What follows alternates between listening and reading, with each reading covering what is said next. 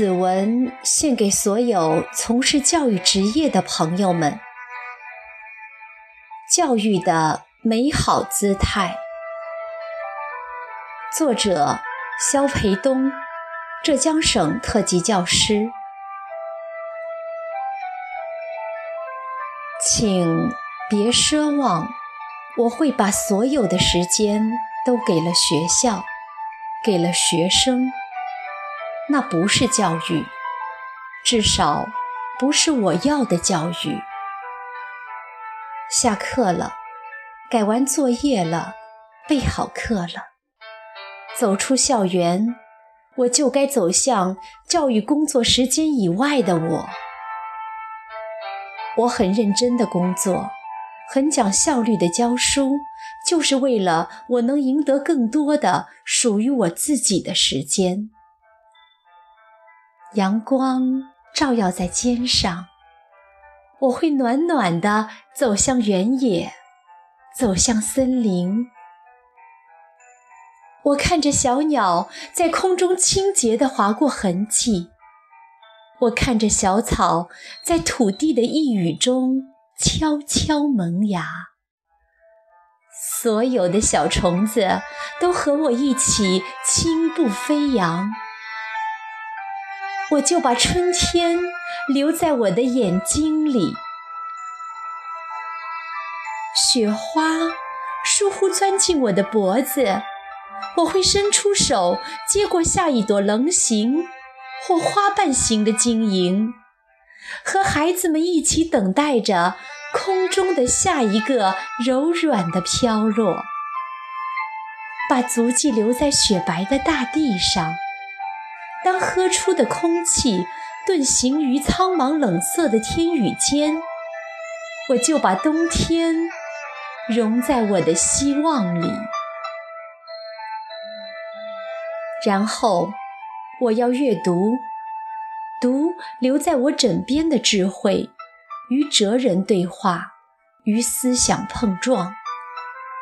当然，我不一定必须读教育书籍。也不一定要写成读后感或抄成读书笔记。我也看看休闲的，一个笑话，一个幽默，都足以让我的一天变得轻松愉快。然后，我一定会听我的音乐，在如堆的唱片里，我会找出几张。或是尼古拉·安杰罗斯柔情浪漫、舒爽甜蜜的吉他独奏，安娜小尖及人们的梦，六弦音符在指尖划出一片惬意的天空。此时，震颤的不仅仅是琴弦，而是心灵，或者是优雅的萨克斯风。在夜空飘扬，哀伤、寂寞，或者甜蜜喜悦，开始一段翱翔在深情旋律上的美好时光。没有教学的繁杂，没有工作的疲惫，音乐似水，我裸浴其中。喧嚣的城镇也开始安静。与我一起寂寞又默契地感受一种浓郁芬芳的升华和密集的沉淀。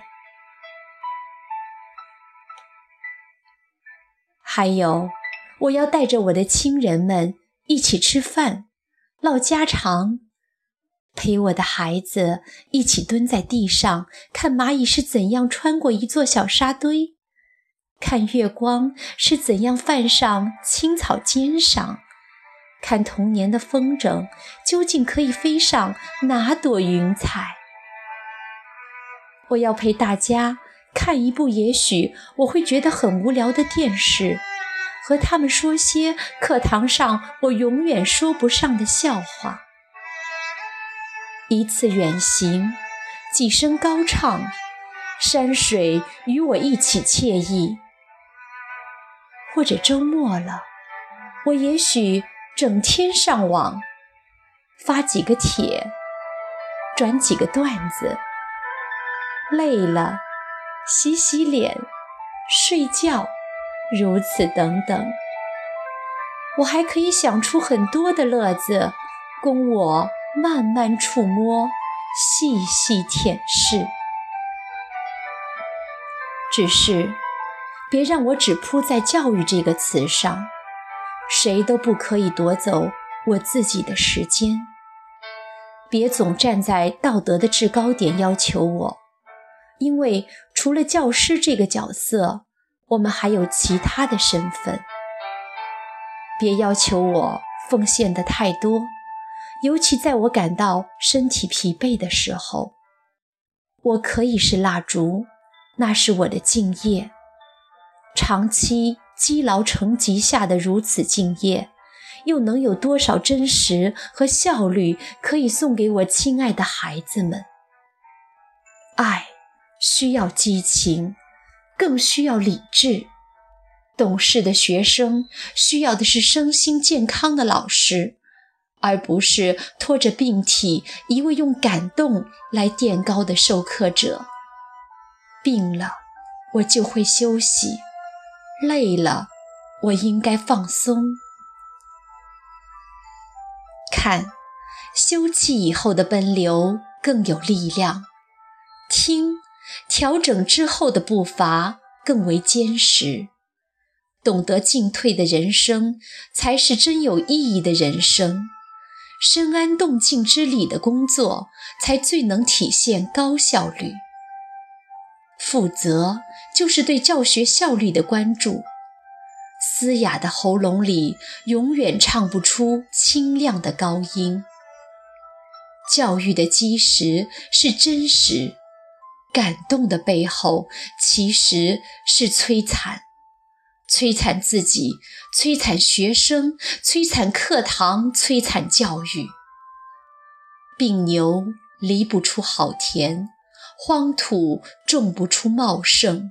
我干瘪的眼神是上不好感动的语文课的。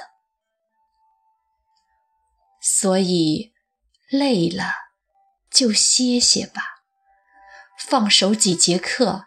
孩子依然在路上鲜亮的成长。太阳底下最崇高的职业，并不要求我做太阳底下最无谓的牺牲。奉献教育，不是短暂的生命消耗，而是该有持久的动力支撑。享受生活，享受教育。是我们的选择，因为这就是教育的美好姿态。